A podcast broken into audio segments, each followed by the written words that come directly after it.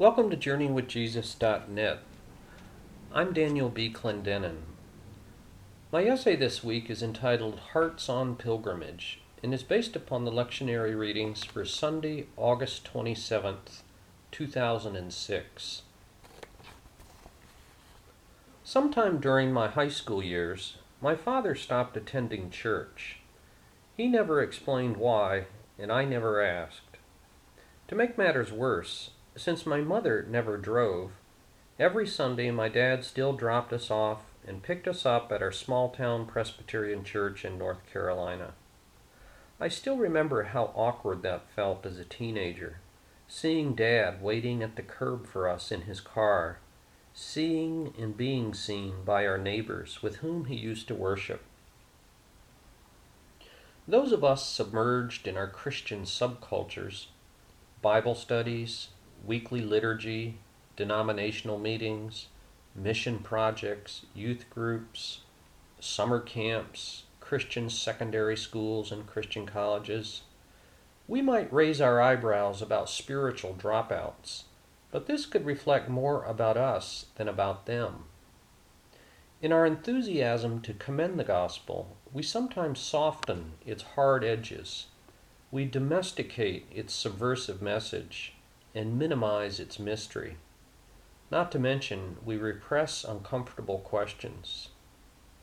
In his book called What Jesus Meant, Garry Wills writes that Jesus is, quote, always more outrageous and more egregious than we ever expect.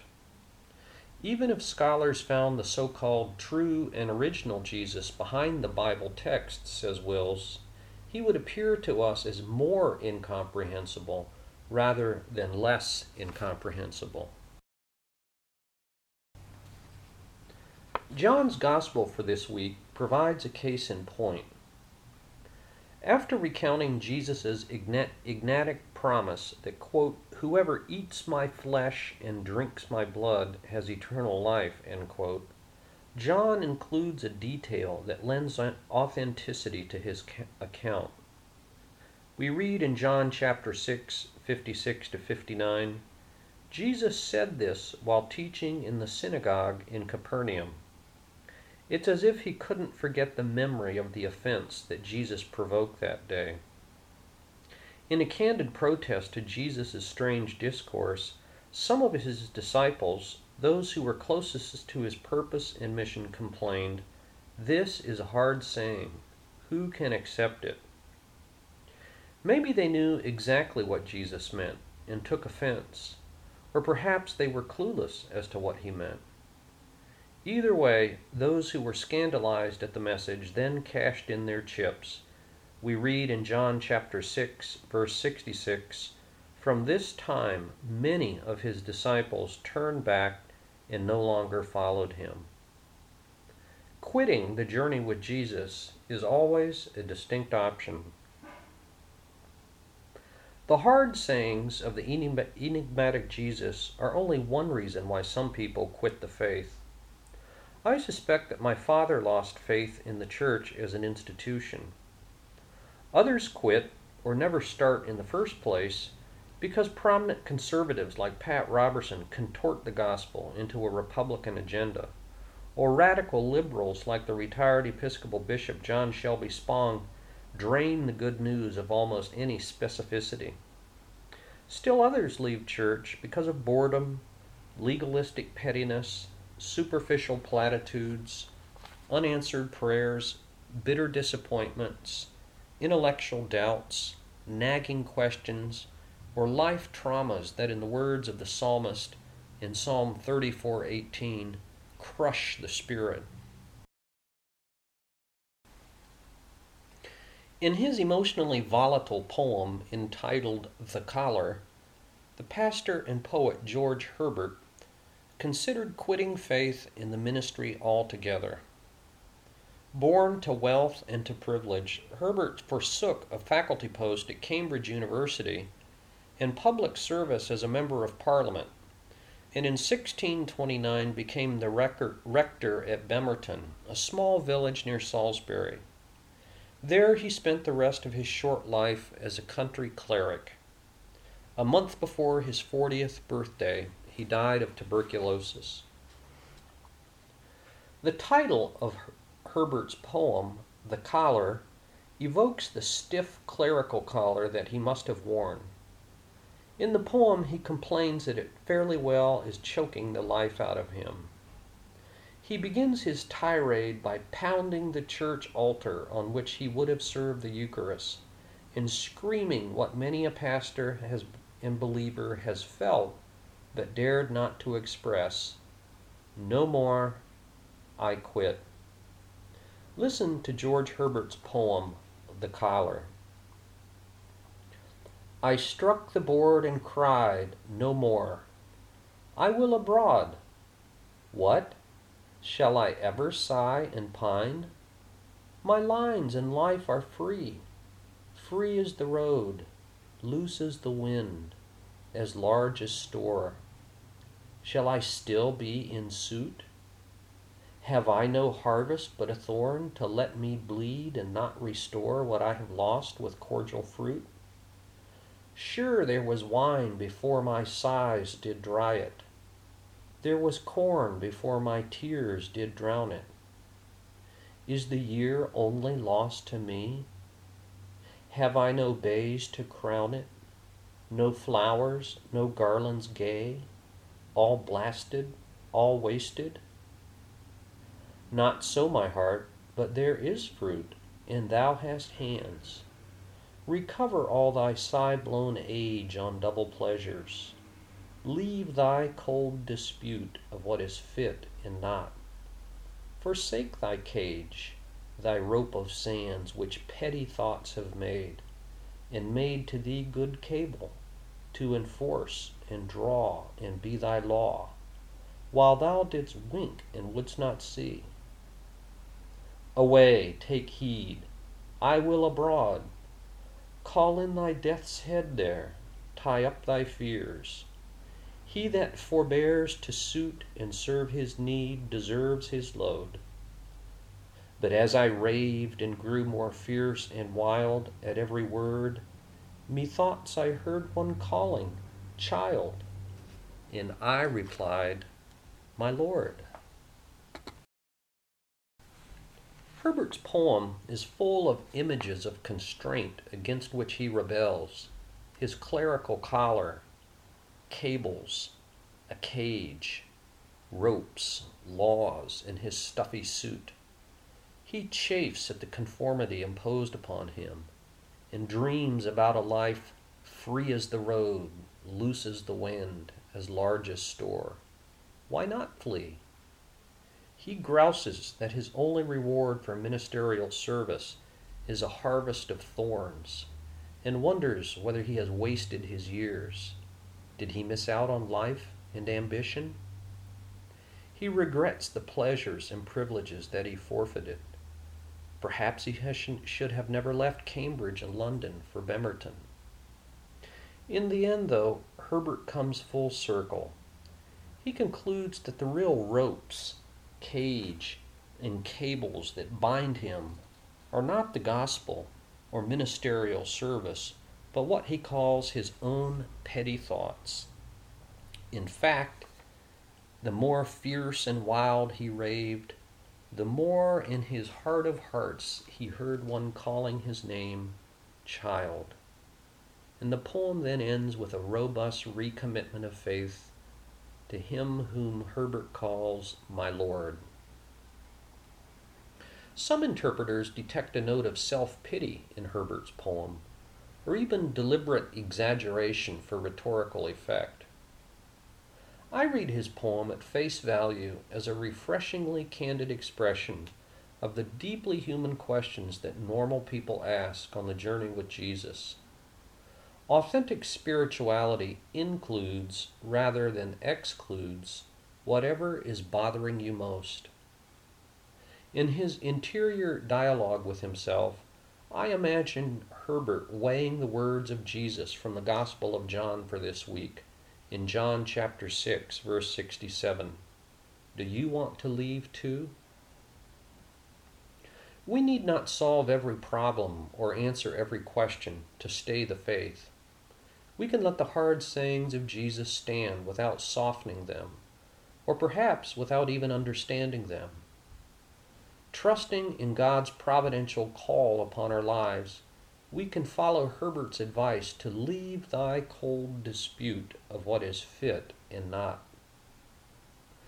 And finally, the two psalmists for this week remind us that God is close to the brokenhearted and saves those who are crushed in spirit. And that what we need most of all is to do what the psalmist in Psalm 84, verse 5 says to keep our hearts on pilgrimage. And now for further reflection. What keeps you from faith or from the faith? In your experience, why do people quit the faith or never start in the first place? Consider Joshua 24, verse 15. Choose for yourselves this day whom you will serve. Contemplate the words of Peter in John chapter 6, verse 68. Lord, to whom shall we go? You have the words of eternal life. And finally, for further reflection, see the two books by Philip Yancey. First, Church, Why Bother, from 1998. And then Soul Survivor, How My Faith Survived the Church, from the year 2001. Or thirdly, the book by Garry Wills entitled Why I Am a Catholic, from the year 2002. For books this week, I review the book by Tim Flannery called The Weather Makers How Man is Changing the Climate and What It Means for Life on Earth. New York, Atlantic Monthly Press, 2005, 357 pages. Sometime this century, writes the Australian scientist Tim Flannery, the day will arrive when the human influence on the climate will overwhelm all natural factors. Our best scientific evidence, he argues, indicates that humans must reduce their CO2 emissions by 70% by the year 2050 in order to stabilize the current levels of atmospheric CO2 at double their pre industrial stage. In that year, 2050, by the way, our world population will stand at 9 billion people. By comparison, the signatories of the Kyoto Protocol committed themselves to reductions of a mere 5.2%. And of course, the United States was only was one of only 4 countries not to sign the Kyoto Agreement. The others were Australia, Monaco, and Liechtenstein. For people like George W. Bush, who say they want quote unquote more certainty about climate change, Tim Flannery's thorough review of the history and science of global warming establishes the nature and dimensions of the problem beyond any reasonable doubt. Melting glaciers, species migrations and extinction, and increased greenhouse gases are only a few of the barometers that measure the crisis.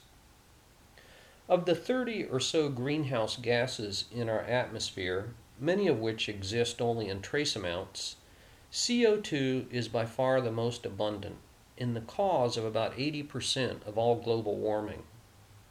Burning the fossil fuels, coal and oil, and to a lesser extent gas, releases the CO2 into our atmosphere, which then traps heat near the Earth, warms the world, and alters the climate.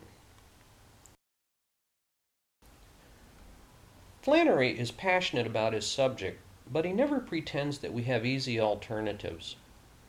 He shows how and why controversies rage on due to the multidisciplinary nature of the subject that makes it complex.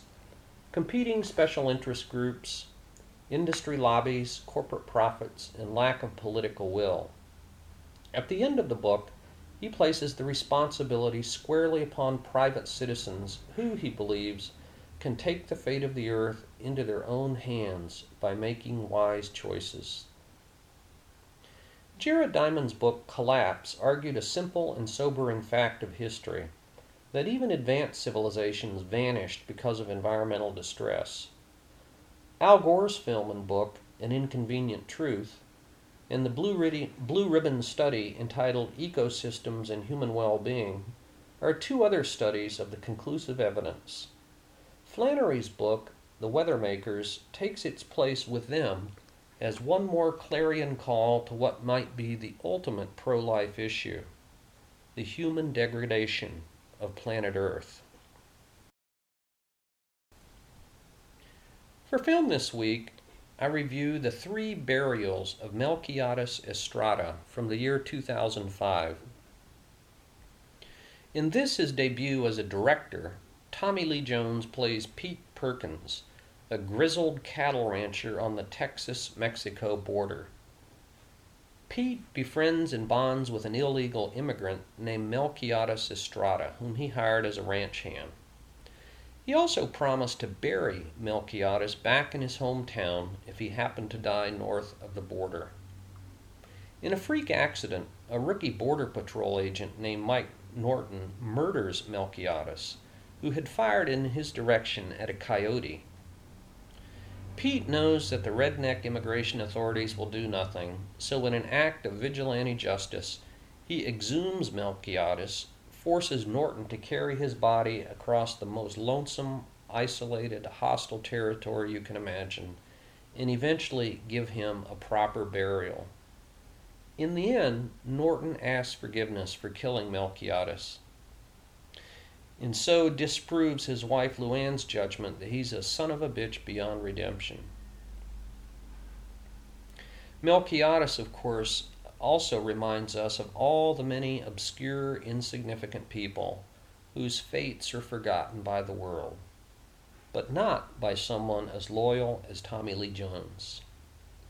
The Three Burials of Melquiades Estrada was written by screenwriter Guillermo Arriaga, who also did Amores Perros in 21 Grams. For poetry this week, we've posted a poem entitled Invictus by Charles Munger, Jr. I drop the burden I cannot carry. I bend my knee when I cannot stand. I pray to God when I must cry out. I believe because I must. So many lives of toil and darkness, poor, wronged, who died wrong, their stories lost, their names forgotten, I believe because I must. As for me, what have I not done? So many my crimes and wasted years. Is there hope for even such as I? I believe because I must. Some speak of God Almighty as they would a familiar friend. Not for me, their simple story. I believe because I must. As I die, I will surely wonder if my whole life was lived for naught. Who will bear me across that river? I believe because I must. Over Jordan, the holy city, the light of God, the sound of trumps. Do I hear the angels singing welcome? I believe because I must. Invictus by Charles Munger Jr. Thank you for joining JourneyWithJesus.net for Sunday, August 27th, 2006. I'm Daniel B. Clendenin.